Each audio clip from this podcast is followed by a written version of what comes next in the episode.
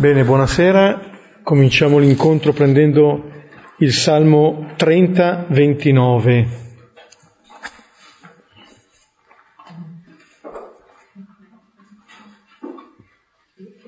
Lo preghiamo come sempre a due cori, primo coro alla mia sinistra, ci alterniamo ad ogni versetto. Nel nome del Padre, del Figlio e dello Spirito Santo. Amen. Ti esalterò, Signore, perché mi hai risollevato. Non hai permesso ai miei nemici di gioire su di me. Signore mio Dio, a te ho gridato e mi hai guarito. Signore, hai fatto risalire la mia vita dagli inferi mi hai fatto rivivere perché non scendessi nella tomba. Cantate inni al Signore, o suoi fedeli, della sua santità celebrate il ricordo. Perché la sua collera dura un istante, la sua bontà per tutta la vita. Alla sera ospite è il pianto e al mattino la gioia. Io ho detto, nella mia sicurezza mai potrò vacillare. Nella tua bontà, o oh Signore, mi avevi posto sul mio monte sicuro.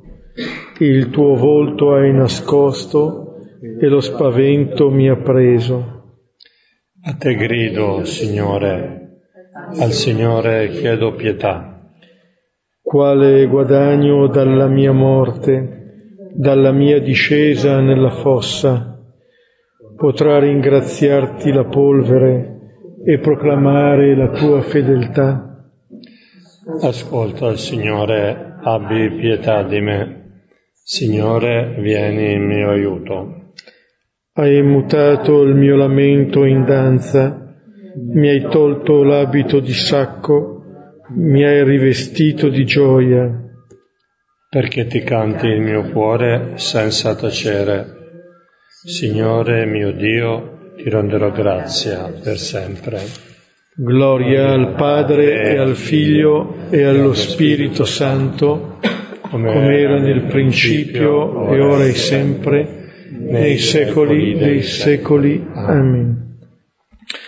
Ecco, questo salmo eh, presenta un intreccio tra richieste di aiuto, tra un confronto eh, con una battaglia che sembra quasi persa, eh, il tuo volto è nascosto, lo spavento mi ha preso, quale guadagno dalla mia morte, dalla mia discesa negli inferi, e eh, un, un guardare già verso il futuro che è tinto di questa speranza nel Signore.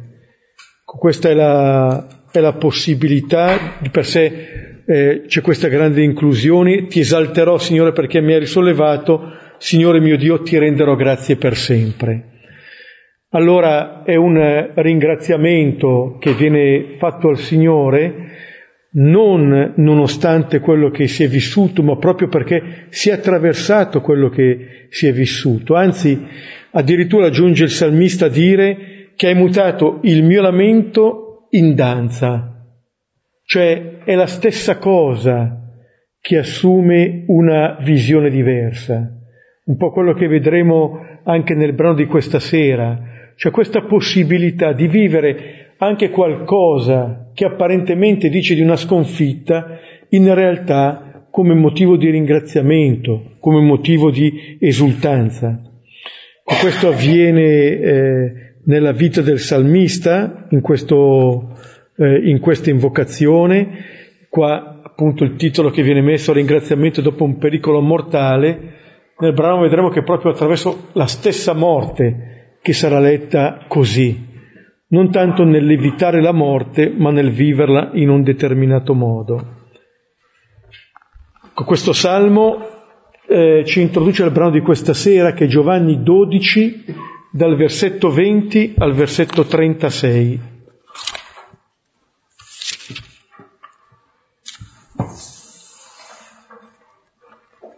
Possiamo già leggerlo subito. Giovanni 12, 20, 36. Ora c'erano dei greci tra coloro che salivano per adorare durante la festa. Allora costoro si avvicinarono a Filippo di Bethsaida di Galilea e lo pregarono dicendo, Signore, vogliamo vedere Gesù. Viene Filippo e dice ad Andrea, Viene Andrea e Filippo e dicono a Gesù. Ora Gesù rispose loro dicendo, È venuta l'ora che sia glorificato il figlio dell'uomo. Amen, amen vi dico. Se il chicco di frumento caduto nella, nella terra non muore, questo rimane solo. Se invece muore, porta molto frutto. Chi ama la sua vita la perde, e chi odia la sua vita in questo mondo la conserverà per la vita eterna. Se uno mi vuol servire, segua me, e dove sono io, lì sarà anche il mio servo. Se uno mi serve, il Padre lo onorerà. Adesso la mia anima è turbata, e che posso dire? Padre, salvami da quest'ora. Ma per questo venni a quest'ora. Padre, glorifica il tuo nome. Allora venne una voce dal cielo, e glorificai, e di nuovo glorificherò. Allora la folla che stava lì e aveva ascoltato diceva che era stato un tuono. Altri dicevano un angelo gli ha parlato. Rispose Gesù e disse, non è stata per me questa voce, ma per voi. Adesso è il giudizio di questo mondo. Adesso il capo di questo mondo sarà espulso e io quando sarò innalzato da terra, tutti attirerò a me. Ora questo diceva, significando di quale morte stava per morire. Allora gli rispose la folla, noi ascoltammo dalla legge che Cristo rimane in eterno. E come mai dici tu che bisogna che il figlio dell'uomo sia innalzato? Chi è questo figlio dell'uomo? Allora rispose loro Gesù, Ancora per un piccolo tempo la luce è tra voi. Camminate finché avete la luce, perché la tenebra non vi afferri. Chi cammina nella tenebra non sa dove va. Finché avete la luce, credete nella luce, per diventare figli della luce. Queste cose disse Gesù e allontanatosi si nascose da loro. Ecco, il nostro testo molto, molto ampio, ha un andamento, potremmo dire, eh, come una sorta di spirale che scende in profondità parte da, da, una posizione esterna e piano piano scende sempre più all'interno fino, potremmo dire, diciamo se vogliamo indicarlo così eh, nei versetti, fino al versetto 33. È una sorta di concatenazione molto serrata di, dei contenuti fondamentali del Vangelo di Giovanni, sono un po' tutti, eh, e, ehm, che giungono al, diciamo, al momento più forte, identificando, poi adesso lo vedremo meglio, ma identificando la glorificazione con la morte, o meglio, con il dare la vita, e il dare la vita con la glorificazione. La grande metafora che ci serve, ci aiuta forse a comprendere questa, è quella del seme del seme che se non muore non porta frutto, se non muore non dà vita. Diciamo, no? Questo senso, questa è l'immagine chiave che forse per noi è più accessibile per la comprensione di questo, ma vedremo questa, tutta questa concatenazione che arriva fino al versetto 33 e invece a partire dal versetto 34 e poi anche nella parte successiva che vedremo la prossima volta, eh, la, le difficoltà ad accettare questa, questo cambio di prospettiva, questa mentalità nuova, questa dimensione diversa appunto di leggere la realtà come, come prima Beppe ci ricordava commentando il Salmo. Eh, ricordiamoci che siamo partiti, eh, cioè che partiamo in questo versetto, dal versetto 20, ma il versetto precedente eh, ci parlava di un successo, no? eh, era, il versetto 19 che eh, diciamo, dava un po' il senso di quello che era successo nei versetti precedenti. Gesù si è manifestato come il re, come il re che entra eh, a Gerusalemme, no? Eh, ecco il tuo re, eh, diceva la citazione del profeta ricordata da, dal Vangelo, e, ebbene eh, tutti andavano dietro a lui, eh, tutti lo seguono, tutto il mondo lo segue, eh, diceva appunto il versetto 19, eh, ma chi è questo re? Come Gesù è re? Questa è una, è una, è una è una grande domanda, no? È una domanda che, con cui continuamente abbiamo a che fare, adesso appunto eh, lo, lo, vedremo più da vicino, no? E, ehm, il testo si apre con questo invito, con questo desiderio di questi greci, adesso poi vedremo meglio chi sono, questi greci a vedere, vogliamo vedere Gesù, no? Eh, cosa vuol dire vedere? Vuol dire eh, capire, vuol dire entrare in una prospettiva di fiducia. Possiamo arrivare, spingere un pochino avanti ancora, eh, gustare, gustare. Vedere è un incontro gustoso. È un incontro che ci dà un senso, che ci fa capire il senso. Eh. La richiesta dei greci ha a che fare con una dinamica spirituale, quello che appunto poi farà Gesù, no? E, mm, e questa parte, ormai siamo quasi alla fine del, del primo libro del Vangelo di Giovanni, abbiamo imparato a identificarlo con il libro dei segni, appunto, eh, converge in maniera sempre più chiara, sempre più definita, in una situazione specifica particolare che è l'ora di Gesù, la manifestazione di Gesù attraverso il mistero pasquale. Questa è la sua ora, è il suo tempo, è il momento in cui il frutto si rivela, il frutto Gesù Cristo come frutto, si rivela maturo, pienamente maturo. Ecco, queste sono le coordinate complessive nelle quali, nelle quali questa sera ci muoviamo. Riprendiamo eh, con i primi tre versetti. Versetti da 20 a 22. Ora c'erano dei greci tra coloro che salivano per adorare durante la festa. Allora costoro si avvicinarono a Filippo di Bessaida di Galilea e lo pregarono dicendo, Signore, vogliamo vedere Gesù. Viene Filippo e dice ad Andrea, viene Andrea e Filippo e dicono Gesù. Ecco, ehm, dicevamo nei, nei, versetti precedenti si parla del re e qui ehm, di Gesù come re e qui ci si chiede come è Re Gesù. Vogliamo vedere questo Re, vogliamo conoscerlo, no? Vogliamo entrare in sintonia, in, in relazione con questo Re. Chi sono questi greci?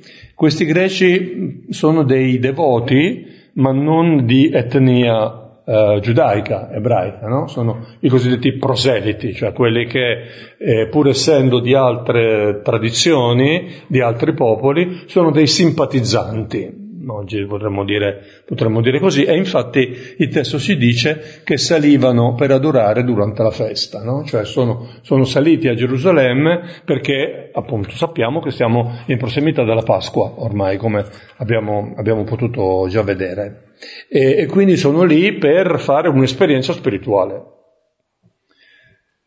Questa esperienza spirituale si va sempre più, diciamo, specificando nella direzione di Gesù questo, questo, strano profeta che entra in città tra, con, su, su, una cavalcatura particolare come l'asino, eccetera, colpisce l'attenzione di questi greci. Quindi sono delle persone interessate, potremmo dire che sono dei credenti, potremmo, ci potremmo noi facilmente identificare con loro, no? Perché anche noi, appunto, veniamo, veniamo, dalla tradizione pagana, non veniamo forse dalla tradizione giudaica direttamente, però anche noi eh, chiediamo anche noi di vedere Gesù. di vederlo nel senso che dicevo prima, appunto di poter fare un'esperienza che cambia la nostra vita, un'esperienza gustosa del Signore. No? Hanno visto Gesù entrare come re, ebbene adesso si domandano, ma chi è questo re? Come sarà questo re? E, um, ed è interessante che non chiedono direttamente, non vanno direttamente da Gesù, ma cercano una mediazione. E, e la mediazione è quella degli apostoli. Eh, Filippo, Andrea, che portano nomi greci e non nomi ebraici, in qualche modo qualche collegamento con un ambiente appunto più ampio, più largo di quello strettamente giudaico, adesso questo a noi non interessa molto, quello che ci interessa sottolineare è questa catena apostolica, cioè è attraverso gli apostoli che i greci giungono a Gesù. Evidentemente questo lo potremmo applicare anche a noi, no? Cioè è attraverso gli apostoli che noi giungiamo a Gesù. La, nessuno di noi ha visto Gesù, nessuno di noi ha ricevuto una vocazione direttamente dalle, dalla bocca di Gesù, credo, non so, non mi risulta, eh, ma questo non significa che noi non abbiamo ascoltato la sua voce non abbiamo potuto vedere il Signore no? attraverso gli apostoli. No? E allora ecco questo, venne, viene Filippo ad Andrea e poi viene Andrea e Filippo e dicono a Gesù, appunto, indica proprio questo, questo bel legame che ci collega attraverso gli apostoli direttamente con il Signore Gesù. Si mi può in mente che Filippo e Andrea ehm, sono presentati anche nel primo capitolo, Mentre lì Andrea è uno dei due che segue Gesù dopo la parola del Battista, Filippo riceve la parola diretta da Gesù e invece qui Filippo cerca la mediazione di Andrea. Come dire che l'arrivare a Gesù, appunto come diceva Stefano, è parte di una catena, cioè ci sono delle mediazioni eh, attraverso cui il Signore eh, si fa incontro a noi. Eh, e fino ad arrivare a Lui appunto si va attraverso dei testimoni versetti 23-24. Ora Gesù rispose loro dicendo, è venuta l'ora che sia glorificato il figlio dell'uomo. Amen, amen, vi dico, se il chicco di frumento caduto nella terra non muore, questo rimane solo. Se invece muore, porta molto frutto. Che cosa vuol dire vedere Gesù? Eh, perché tutto lì è il punto, se vogliamo, no? Eh, e forse la domanda dei greci è una domanda che ha anche un certo tasso di ingenuità, in qualche maniera. Mm, Gesù invece risponde loro a un livello molto profondo, cioè a livello, potremmo dire, più profondo. Non si tratta di fare semplicemente un incontro esteriore, non è una questione di essere presentati, no? Buonasera, mi chiamo Gesù, buonasera, sono, so, Filippo, quello che sia, no? E non si tratta semplicemente di un vedere come uno scorgere, come un guardare, gettare uno sguardo. Appunto, si tratta di un vedere come un credere, come entrare in una prospettiva nuova. E allora ecco che Gesù, per farsi vedere, per farsi vedere, ehm, mette in campo due aspetti, due cose fondamentalmente. Il primo, la prima cosa è quella dell'ora e della glorificazione. È giunta l'ora, no? È venuta l'ora che sia glorificato il figlio dell'uomo. Vediamo che questo titolo figlio dell'uomo non è frequentissimo, ma è presente nei passaggi cruciali del Vangelo. E questo è uno di questi passaggi. Gesù sta parlando di sé e parlando di sé Gesù ama riferirsi a se stesso come il figlio dell'uomo. Questo titolo un po' misterioso, che non è esattamente identificabile con il Messia, eh, è piuttosto identificabile con una figura che viene dal cielo, con una figura che viene dall'alto. No? La tradizione apocalittica legata a Daniele, adesso noi appunto non andiamo in questa direzione, ma per darvi, per darvi il riferimento su cui tra l'altro abbiamo già avuto modo di, eh, di dire qualcosa nel passato. E che cosa succede a questo figlio dell'uomo? Potremmo dire che questo figlio dell'uomo giunge alla sua pienezza, giunge alla sua maturazione, giunge alla sua ora. È venuto il momento. È venuto il tempo della manifestazione, il tempo della glorificazione. E che cos'è questa glorificazione? È, potremmo dire, far risplendere in Gesù il volto del Padre. Questo alla fine ci torneremo sulla figura del Padre, che è sempre presente in qualsiasi riferimento cui che il Signore fa al tema della gloria. Perché? Perché è, cos'è la gloria di Dio? Che cosa vuol dire la gloria di Dio? Ebbene, la gloria di Dio è il suo amore per noi. Questa è la gloria di Dio. Il suo essere per gli altri, per noi per gli esseri umani. La gloria di Dio è la sua creazione, il suo disegno d'amore. Quindi è giunta a maturazione per Gesù la possibilità di mostrare questo disegno d'amore di Gesù, di Dio, del Padre. Questa manifestazione piena. Eh, possiamo immaginare un frutto ormai perfettamente maturo, pieno. Ecco, è la metafora che eh, il Signore utilizza per aiutare i greci, e non solo i greci, a, a farsi vedere, è proprio quella del, del chicco di grano. Il chicco di grano che rischia di essere solo se rimane chiuso in se stesso, lo vedremo meglio subito dopo, se diciamo pensa a sé, eh, qualche modo, ehm, e perché, perché non muore, appunto, non si lascia andare, non si spende, non si dona, e invece se muore porta molto frutto, ma in realtà più che se muore si potrebbe dire se, se non dà la vita. Eh? Non è tanto questione di eh, Gesù interpreta l'esperienza della morte non come appunto la morte, ma come dare la vita. Un'occasione di dare la vita, cioè un'occasione di fare quello che il Padre fa, che costantemente il Padre fa eh, verso di noi. No? Il chicco, una, eh, il chicco di grano porta in sé una intrinseca possibilità il chicco rappresenta l'essere umano. L'essere umano porta in sé una possibilità, una possibilità di dare vita, nella misura in cui si lascia andare, si apre, si dona, tra virgolette, muore. E qui si manifesta la gloria. Certo, perché questo possa avvenire ci vuole tempo, pazienza, fiducia, sviluppo. Queste sono le caratteristiche no? che emergono dalla metafora anche agricola, se vogliamo, no? La pazienza del contadino, la fiducia del contadino, la saggezza del contadino, che lascia il tempo perché le cose si possano sviluppare.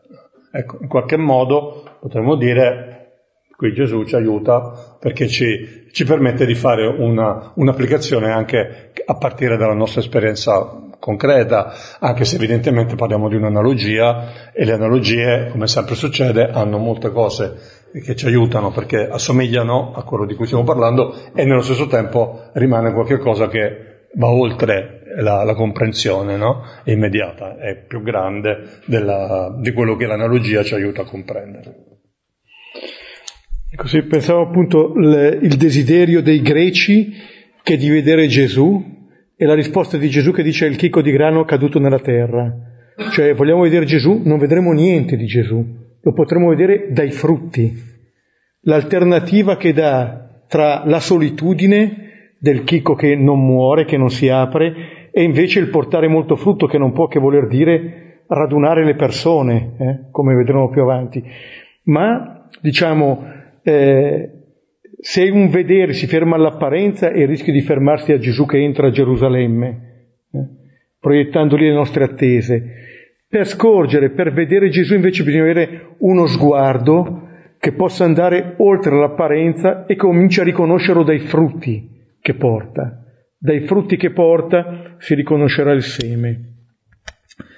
versetti 25-26, chi ama la sua vita la perde e chi odia la sua vita in questo mondo la conserverà per la vita eterna. Se uno mi vuole servire, segua me, e dove sono io, lì sarà anche il mio servo. Se uno mi serve, il Padre lo onorerà. Ecco, questo versetto 25 che riprende anche una, la tradizione sinottica, più volte negli altri Vangeli abbiamo ritrovato espressioni di questo genere, eh, serve a, all'autore per applicare, potremmo dire, per farci capire meglio forse la metafora del seme, no? per comprendere meglio il senso di cui, di cui stiamo parlando, cioè eh, ci sono due atteggiamenti fondamentalmente nel tentativo disperato di difendere la propria vita per poter avere più vita, nel tentativo disperato di avere più vita, e quindi io mi difendo da tutto e da tutti eh, perché, perché, voglio preservare la mia vita. Eh? si potrebbero fare tante applicazioni, ma ognuno di noi in qualche modo dentro di sé ha questa forza di autosalvezza, questo tentativo di autosalvezza, questo tentativo di sfuggire dalla presa della morte. No? Il bisogno invece di ricevere vita, quindi di assorbire la vita dagli altri, no? di prendere la vita racconti, eh, romanzi, eccetera, che parlano anche di queste cose qui.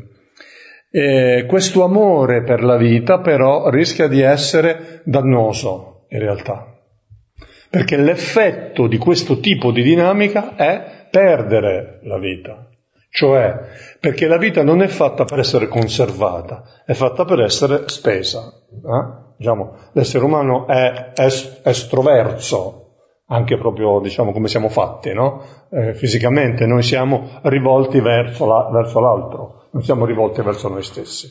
Per vedere noi stessi non abbiamo bisogno dello specchio. Normalmente noi siamo rivolti verso, verso l'altro, siamo aperti. Questa è la nostra struttura esistenziale, no? Ed ecco che Gesù porta alle estreme conseguenze questa immagine, a, potremmo dire alla pienezza dell'umanità. Qual è la pienezza dell'umanità? Donare vita, scambiarsi vita. Quella vita che io cerco di preservare l'avrò soltanto se la dono. Se la lascio andare, se la spendo, se la traffico, mi torna. Se invece cerco disperatamente di conservarla, la perdo. L'immagine così un po', un po', semplice forse, ma non so, potrebbe aiutarci, è quella, eh, quel racconto della mamma e del bambino in cui la mamma, eh, il bambino dice alla mamma, mamma, ma, ma che cos'è amare? Cosa vuol dire amare? Eh, un bambino a spiegare cosa vuol dire amare, non è così eh, banale, eccetera, ma la mamma prende della sabbia con le mani aperte e dice, vedi, amare è così. Se io tengo le mani aperte, la sabbia rimane nelle mie mani. Se io stringo le mani, se io chiudo per possedere l'amore, per possedere la sabbia, la sabbia se ne va. È dare la vita e trattenere la vita. No? Questa, queste due dinamiche, queste due possibilità. Una vita donata, una vita messa, messa a disposizione, trafficata, appunto, eh, quello che Gesù dice odiare che più che odiare è spendere, giocare, eh? evidentemente odiare è una forma paradossale per esprimere la contrapposizione rispetto all'altra, all'altra dinamica. Eh? E, e, lì viene, eh, viene vita, appunto, eh, non viene morte, viene vita. Anche l'esperienza di quella che noi chiamiamo la morte diventa un'occasione per dare vita, secondo Gesù. E, ehm, e quindi eh, si, si, entra nella prospettiva della vita eterna. Si entra in una prospettiva diversa, pensate anche all'attualità di queste parole, eh, rispetto al nostro mondo, rispetto a tante situazioni, che cosa possiamo fare noi per queste situazioni di grandi sofferenze, di violenze, di cattiveria, di morte? continuare a credere alla possibilità di donare la vita e che lì c'è più vita. Certo, non cambieremo le sorti della storia, forse, chissà, oppure sì, oppure sì. Ehm, seconda, il secondo versetto, il versetto 26, invece, ehm, eh, diciamo, declina questo stesso ragionamento, questa stessa logica, nella linea del servizio sequela. Ser- chi mi vuole servire mi segua. Eh? Se uno mi vuole servire, mi segua, eh, e dove sono io, lì sarà anche il mio servo, cioè la partecipazione a quello che fa Gesù. Anche qui, diciamo così, che il grosso del lavoro lo fa Gesù. Noi siamo chiamati a collaborare con Lui. Siamo chiamati a fare una piccola parte nel donarci all'interno di questa dinamica. La collaborazione con l'opera del Signore. Oggi tra le letture che c'erano nella, nella liturgia eh, feriale c'era un famoso testo di Ezechiele delle ossa inaridite, no? in cui appunto Dio dice al profeta, profetizza su queste ossa. Ecco, non è che la voce del profeta è una voce che fa cambiare la condizione delle ossa, è Dio che fa questo. È lo Spirito di Dio che permette eventualmente a queste ossa di ricongiungersi, eccetera, eccetera. No? E, ma se il profeta non avesse fatto la profezia, non avesse pronunciato il suo oracolo su queste ossa, capite cosa vuol dire servire e seguire? È questo, no? È partecipare alla sua opera. L'opera la fa lui, l'opera la fa Dio, non la faccio io. Eppure il Signore chiede la mia partecipazione, chiede la mia collaborazione, di entrare anch'io in questa stessa logica, in questa stessa dinamica. No? E vedete che se uno mi serve, il Padre lo onorerà. Che cosa significa questo? Vedete che c'è questo, questo, doppio passaggio che è sempre molto frequente, molto frequente in Giovanni ed è bellissimo. Cioè il Signore ci abilita a entrare nella sua relazione con il Padre. Questa logica del seme, se vogliamo dirla così, è un modo attraverso cui Gesù ci tira dentro il suo modo di vivere, il suo stile di vita, ci fa entrare nella sua casa, ci presenta le persone che per lui sono più importanti della sua famiglia, cioè il padre ci fa entrare nella relazione con il Padre,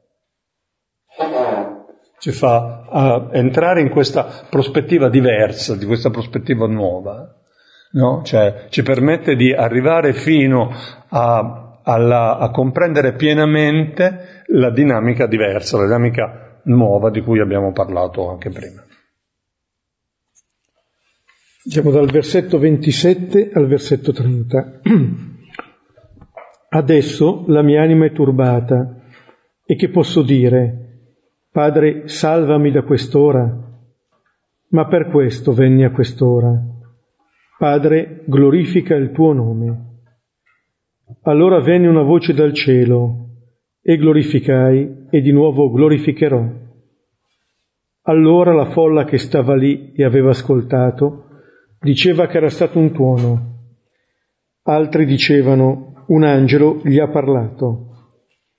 Rispose Gesù e disse, non è stata per me questa voce, ma per voi.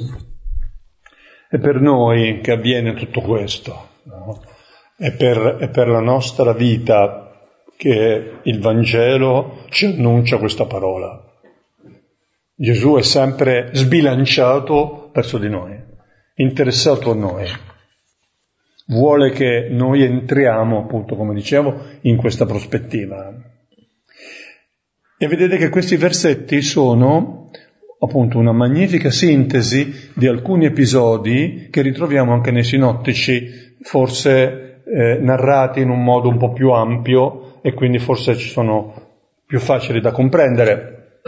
Sempre relativamente perché sono degli episodi molto, molto forti, molto importanti. Il primo episodio, adesso ci centriamo meglio, è quello del versetto 27-28, eh, che riguarda eh, il Getsemani, l'esperienza della, eh, della prova, dell'ultima prova, della prova estrema, dell'ultimo sì che Gesù dice al Padre, mentre la seconda parte del versetto 28 e il versetto 29 e 30 piuttosto sono una sintesi eh, molto, molto, intensa, direi, ehm, della trasfigurazione, della, della, dell'esperienza della trasfigurazione. Due luoghi che sono luoghi di piena rivelazione. Quindi per questa, questa concatenazione di cui dicevo prima, qui giunge alla sua, appunto, al suo momento culminante, al momento più, più profondo eh, o più alto, insomma, a seconda, a seconda, di come lo vogliamo vedere. No? Allora, vediamo più da vicino. Eh, adesso la mia anima è turbata. Eh, vi ricordate che noi abbiamo già trovato il turbamento di Gesù? L'abbiamo trovato nell'episodio di Lazzaro, no?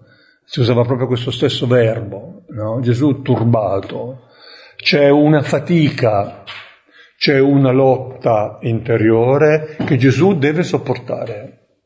Anche Gesù, come noi, di fronte all'esperienza della morte, non dice semplicemente sì, ma la sua reazione umana è un'esperienza di turbamento. Cos'è questo turbamento? Mm, adesso non, non, non vorrei eh, entrare troppo nei dettagli perché è anche una cosa un po' personale questa, no? Però certamente non è un sentimento positivo, no? È una ripugnanza, è una, un'opposizione, è un senso di, del limite, eh, non lo so, ecco, potrebbe, essere, potrebbe essere molte cose, no? C'è un turbamento, c'è una fatica c'è una passione, c'è una passione da sopportare, no? Però notate come continua, no? E che cosa de- e che posso dire? Padre, salvami da quest'ora? È quello che dice Gesù, no? Eh, passi da me questo calice, no? La lettera agli ebrei, al capitolo 5, al versetto 7, dice che Gesù con forti grida e lacrime si rivolge al Padre per essere liberato dalla morte e fu esaudito per il suo pieno abbandono. Esaudito per il suo pieno abbandono significa che si è fidato più del Padre che dei suoi sentimenti. E in questo passaggio, pur essendo turbato, come qui ci viene detto, è per questo che venne a quest'ora. Torna la parola centrale, no? abbiamo già detto il tema dell'ora di Gesù. Adesso sono giunto alla pienezza. La pienezza è continuare a fidarsi. Ci sono dei sentimenti contrastanti, c'è un sentimento di turbamento, di ripugnanza e dentro, più profondo di questo, più significativo di questo, c'è la sua fiducia nel Padre. Non è che Gesù smette improvvisamente di essere turbato. Non è l'eroe che non ha paura. No, Gesù ha paura, ma non segue la paura, non acconsente alla paura. Gesù sente, ma non acconsente. Perché? Perché sente qualche altra cosa. Sente il compimento, sente il momento dell'ora, sente la fiducia nel Padre potremmo dire anche così. Eh? E Padre glorifica il tuo nome. Vedete che torna questo tema legato all'ora, il tema dell'ora è sempre legato al tema della glorificazione, abbiamo già detto glorificazione come appunto espressione massima dell'amore. E la voce dal cielo lo conferma, lo conferma. Lo glorificai e di nuovo lo glorificherò. Che vuol dire lo glorificai? È la condizione di Gesù. Gesù è il figlio amato, è il figlio prediletto. Ricordate che nella trasfigurazione si sente questa voce dal cielo che dice questi è il figlio mio l'amato, il glorificato. Esattamente. No? Colui che appartiene a questa relazione unica. Ascoltatelo, seguitelo, no? Dice la voce. Ecco, anche qui, eh, seguitelo, entrate in questa prospettiva anche voi della glorificazione. La prospettiva del seme, se vogliamo. Eh? questa, questa dinamica del dare la vita, del, della vita come dare vita. Cos'è la vita? È dare vita, eh? donare la vita. Mm? Okay.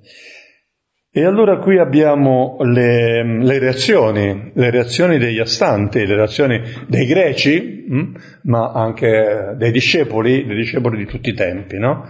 La folla che stava lì e aveva ascoltato, eh? quindi c'è un'attenzione, c'è un farsi carico di quello che sta succedendo, non è una presenza distratta, ma una presenza che ascolta, diceva è stato un tuono, il tuono rimanda all'esperienza divina, all'esperienza di Mosè, al, al Sinai, no? al, al, tempo della, dell'esperienza gagliarda di Dio, potremmo dire, no? forte, tuoni, fulmini, eccetera. Eh, altri dicevano un angelo gli ha parlato. Eh, qui più delicatamente forse si potrebbe fare un riferimento al Vangelo di Luca. Eh, Luca e Giovanni hanno tanti punti in comune. Eh, sapete che nell'esperienza del Getsemani è un angelo che conforta Gesù, no? che lo conferma nella, eh, nella, scelta di essere fedele all'amore del Padre. No? E la risposta di Gesù è questa voce non è per me, ma è per voi. Vi ricordate che davanti alla tomba aperta di Lazzaro aveva detto questo lo dico per loro, non per me, perché io so che sempre vi ascolti. Anche qui è una testimonianza per noi. Anche in un momento così intenso, così forte, il Signore non ci dimentica mai non ci lascia mai da parte, ci tiene sempre al centro della sua attenzione. Sì, volevo solo sottolineare appunto questa eh, grande intuizione di, di, Giovanni di mettere così vicini eh, quello che nei sinottici è eh, il Getsemani e il Tabor. Anche lì c'è il richiamo, non sono solo Pietro, Giacomo e Giovanni che sono sul monte della trasfigurazione, che sono nel Getsemani. Qui li mette proprio vicini. Eh? E questo è um, indicativo del, che diciamo, il mistero d'amore di Gesù è tenere insieme questi due aspetti, senza assolutizzarne l'uno, no? che si richiamano l'uno con l'altro, cioè il Gesù del Getsemani è il Gesù del Tabor, perché il rischio è tenere sempre un solo aspetto di questo, o quello della sofferenza o quello appunto della glorificazione, ma come si diceva esattamente la glorificazione in questo Gesù che si dona. E allora questa vicinanza che, eh, che mette anche con eh, col dialogo di Gesù verso il Padre, Padre, glorifica il tuo nome, e la risposta della voce è come se mettesse le due parti di dialogo dei due episodi così ravvicinati qui. Versetti 31-33. Adesso è il giudizio di questo mondo. Adesso il capo di questo mondo sarà espulso. E io quando sarò innalzato da terra, tutti attirerò a me, a me stesso. Ora questo diceva significando di quale morte stava per morire. Ecco, ricordiamoci appunto che morte, morire, ha a che fare con dare la vita. Eh? Potremmo provare come a, a imparare a tradurre eh, quasi automaticamente, no? Eh, il correttore automatico nel, nel, computer, ecco, correttore automatico, non, mor- non morire, morte, ma dare vita. Eh, eh, cambia molto la prospettiva, eh, cambia la nostra prospettiva. Per Gesù è molto chiaro questo, per noi un po' meno, forse per quello appunto abbiamo bisogno forse di fare questa operazione. No? Ecco, tenendo presente questo, eh, vediamo un po' alcune parole, anche qui alcune parole un po' tipiche, un po' tecniche nel Vangelo di Giovanni. La prima di queste parole è giudizio. Eh? Termine giudizio è un termine molto forte perché è il, diciamo, eh, la parola definitiva. E la parola definitiva di, di, di Dio su di noi è salvezza, liberazione dal capo di questo mondo, che sarebbe il nemico, sarebbe l'avversario, cioè sarebbe quello che per paura della morte ci tiene schiavi per tutta la vita. Per paura della morte ci tiene schiavi per tutta la vita. Questo viene cacciato fuori non ha più potere, no? è giudicato. È giudicato. Ma giudizio significa anche un'altra cosa, forse più paulinamente, eh, cioè rendere giusti quelli che sono ingiusti. Il giudizio di Dio è questo, cioè che Lui attraverso Gesù rende giusti noi che siamo ingiusti. È un modo di vivere il giudizio e la giustizia un po' diverso dalla nostra. Anzi, non c'entra proprio niente con la nostra. No? Che cos'è la giustizia di Dio? Rendere giusto l'ingiusto. Che cos'è il giudizio di Dio? Offrire la possibilità a noi di dare la vita, di diventare giusti, di entrare in questa prospettiva. Questo è il giudizio di questo mondo.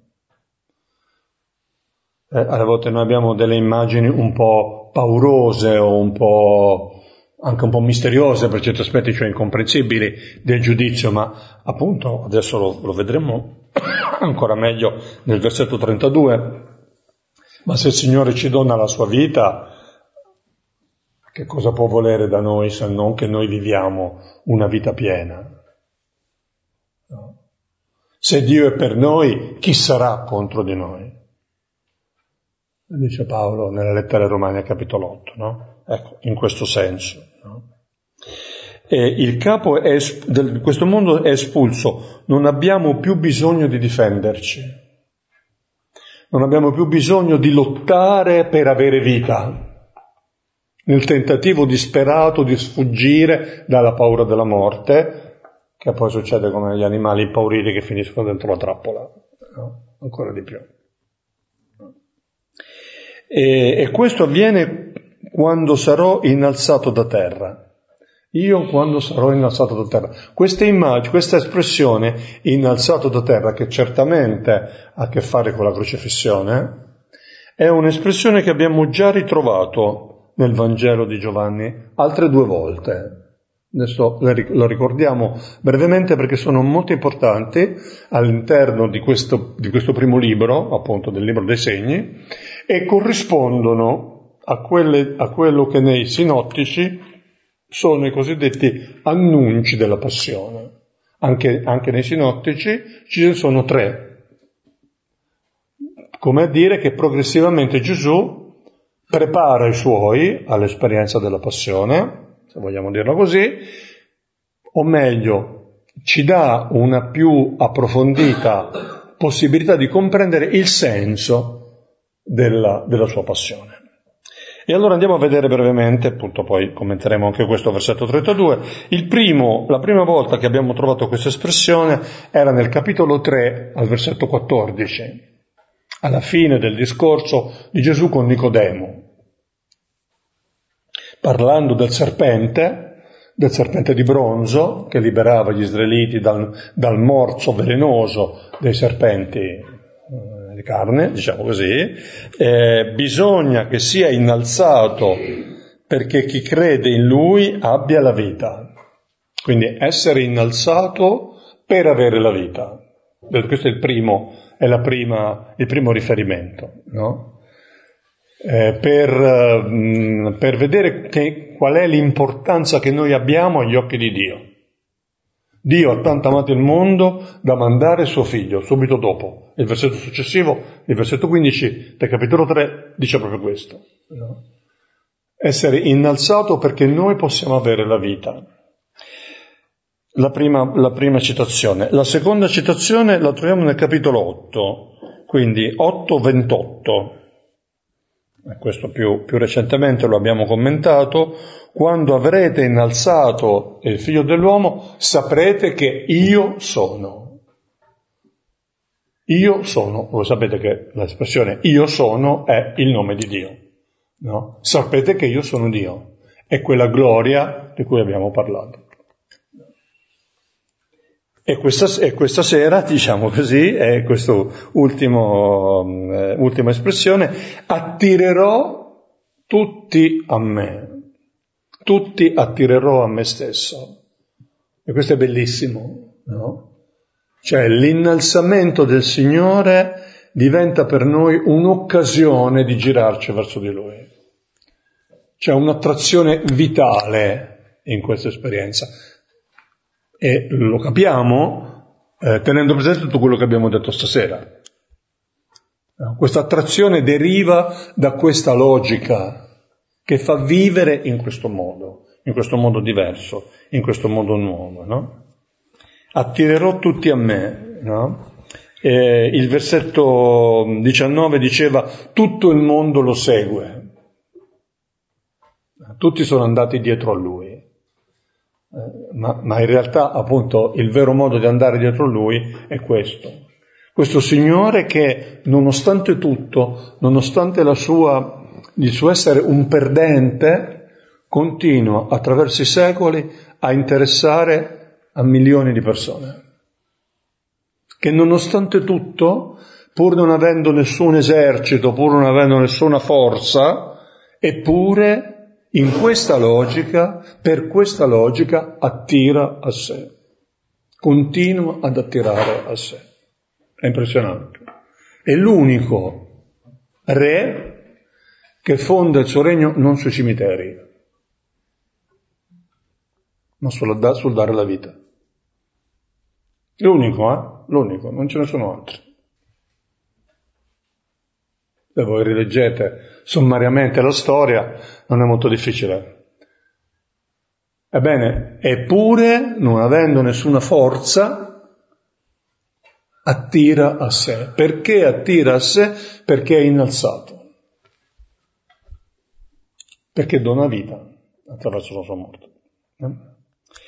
E appunto, il versetto 33, ora questo diceva significando di quale morte stava per morire di quale morte, con quale morte stava per dare la vita, per dare vita a noi. Versetti 34-36 Allora gli rispose la folla, noi ascoltammo dalla legge che Cristo rimane in eterno, e come mai dici tu che bisogna che il figlio dell'uomo sia innalzato? Chi è questo figlio dell'uomo? Allora rispose loro Gesù Ancora per un piccolo tempo la luce è tra voi. Camminate finché avete la luce, perché la tenebra non vi afferri. Chi cammina nella tenebra non sa dove va. Finché avete la luce, credete nella luce, per diventare figli della luce. Queste cose disse Gesù e allontanatosi si nascose da loro. Ecco, eh, qui cambia un po' il tono, no? Diciamo, la parola viene presa dalla folla e la folla fa la grande obiezione, l'obiezione che forse facciamo tutti, no? Perché? Perché così? Non si poteva fare in un altro modo. Perché per dare la vita bisogna passare attraverso la morte? No? Noi vorremmo vedere un Cristo che rimane in eterno. Cioè una certa, abbiamo una certa immagine di Dio, no? È un Dio, Dio chi è? Quello che rimane in eterno, quello che è. E se il Cristo viene da Dio, cioè, insomma, rappresentante di Dio, in qualche modo anche lui dovrebbe essere così. No? Non si poteva trovare un'altra strada. È una domanda importante, è una domanda seria. Eh? Infatti Gesù risponderà con delle bellissime parole a questa domanda. È una delle rare volte in cui Gesù accoglie queste domande e che non solo come una provocazione, no? E, ehm, e, poi si, appunto, si, si, distingue il riferimento al Cristo con il riferimento al figlio dell'uomo, come accennavo prima, perché appunto sono due tradizioni diverse eh, e il figlio dell'uomo eh, nel Vangelo di Giovanni ha più direttamente a che fare con eh, venire dal cielo. È più, è più incredibile per gli interlocutori di Gesù accettare che sia figlio dell'uomo piuttosto che Messia. Perché il Messia appartiene, diciamo, è, è, un, è un, grande profeta, diciamo così, no? Cioè è un uomo che viene, diciamo, investito da una forza spirituale. Figlio dell'uomo scende dal cielo. Figlio dell'uomo è il figlio di Dio. Figlio dell'uomo è qualcuno di cui noi non sappiamo la sua provenienza, ovvero viene dal cielo. Eh? Questa è una polemica molto forte nel Vangelo di Giovanni, ma forse una polemica interessante anche per noi, perché forse noi Gesù lo consideriamo un grande profeta, un taumaturgo, uno che ci insegna tante cose, che ci ha da dirci tanto sulla nostra vita. Ma questo è Dio. È il volto di Dio. È il modo con cui Dio si è manifestato nella storia. È veramente Dio.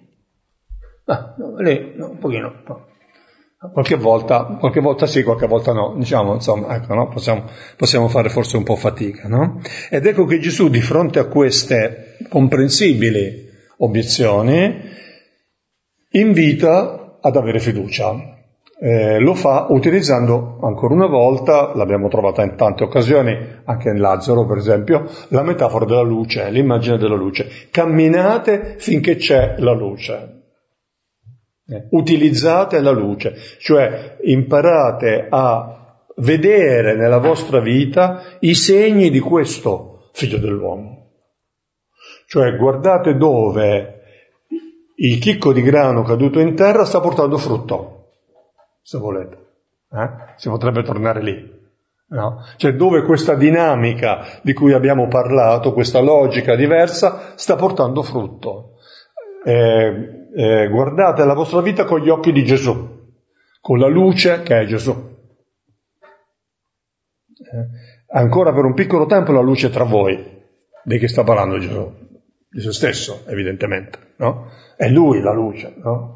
E quindi camminate finché c'è la luce, perché scend- quando c'è la tenebra non si può camminare, perché la tenebra non vi afferri e diceva in un altro contesto non, per non inciampare, no? Perché chi cammina nelle tenebre non sa dove va. È, la, è l'immagine che abbiamo già trovato del capo di questo mondo che tiene schiavo l'uomo, l'essere umano, attraverso la paura della morte, no? E questa dinamica invece di luce permette di diventare figli della luce, figlio dell'uomo, figlio della luce. Eh, noi siamo, siamo chiamati da Gesù i figli della luce, perché appunto possiamo entrare in questa prospettiva.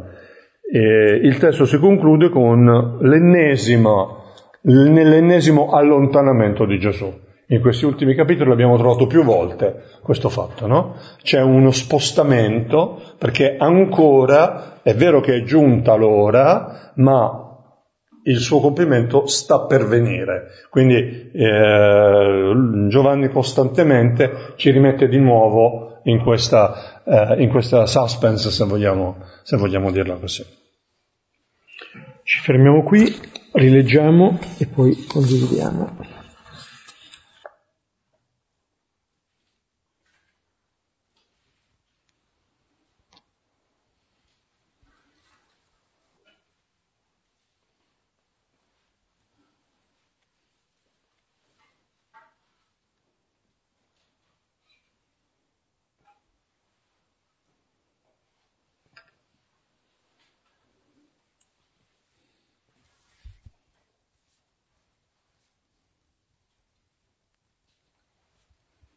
E venivano in piccole cose perché è davvero tanto e tanto ricco il brano. E mm, al versetto 28, no, quando abbiamo richiamato il, la, la, trasfigurazione, in realtà a me è venuto in mente anche il battesimo, la voce dal cielo e Luca, no, il capitolo 3 dice mm, la voce che dice tu sei il figlio mio l'amato in te ho posto il mio compiacimento, no? In tutto ciò che fai c'è la mia gioia piena e quindi questa come ritornava con quello che abbiamo detto stasera e l'altra cosa è su questo e quando io sarò innalzato da terra attirerò tutti a me e pensavo come, come dire che questo dare la sua vita no? sulla croce in realtà quello che chiede a noi è qualcosa di passivo lasciarci attrarre no? come l'iniziativa sia, sia sua e Giovanni no? forse perché siamo anche in avvento però è dice bene no, che è sempre lui quello che viene, cioè che è Gesù che viene, l'iniziativa è sua. Mi dico, anche in questo momento l'iniziativa è sua e quello che ci chiede a noi è di lasciarci attrarre, insomma, che è un'azione abbastanza passiva.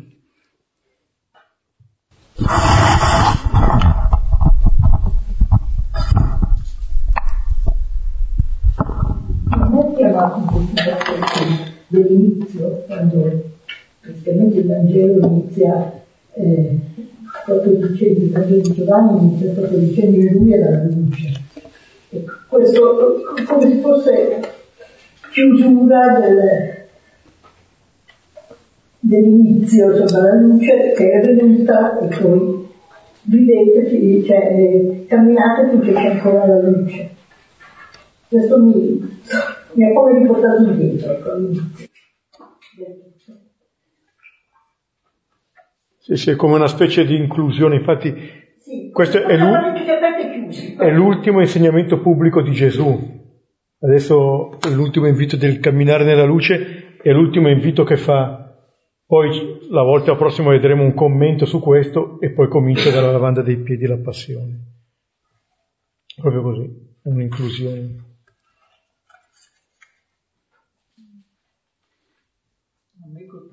Poi Gesù si nasconde. Colpisce poi che Gesù si nasconde. Allora dobbiamo entrare un po' a scoprire sempre, no? Questo, cioè al, ter- al, termine di questo brano così intenso c'è il nascondimento e, ed è mm, proprio perché è così profondo, eh? bisogna andare nel, nel, profondo della terra a scoprire questo, questo chicco che dà vita. E l'altro è quello che, che dicevi, eh, che Gesù si fida più del Padre che dei suoi sentimenti. Allora, questa è la vera libertà, eh, anche per noi. Perché è vero che la paura, eh, me capita di dirlo più volte al giorno alle persone che incontro, la paura è il contrario della vita. Eppure siamo infarciti di paura, eh? moltissimo nel nostro tempo. Credo che sia il male più grande, almeno delle persone che incontro quotidianamente, è quello della paura, la paura, è il contrario della vita. Allora siamo chiamati anche noi a, a, a, richia- a richiamare questa vita, invece a richiamare dentro di noi per essere testimoni. Però non ci riusciamo se non abbiamo questa fiducia qua. Grazie.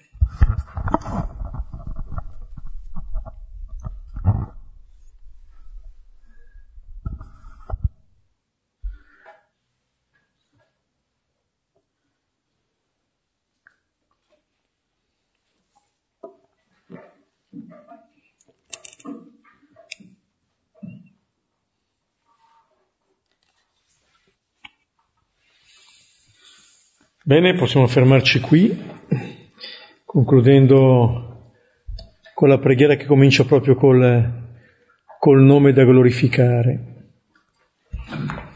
Padre nostro, che sei nei cieli, sia santificato il tuo nome, venga il tuo regno, sia fatta la tua volontà, come in cielo così in terra. Dacci oggi il nostro pane quotidiano e rimetti a noi i nostri debiti, come anche noi li rimettiamo ai nostri debitori, e non abbandonarci alla tentazione, ma liberaci dal male. Amen. Nel nome del Padre, del Figlio e dello Spirito Santo. Amen. Arrivederci, ci vediamo martedì prossimo.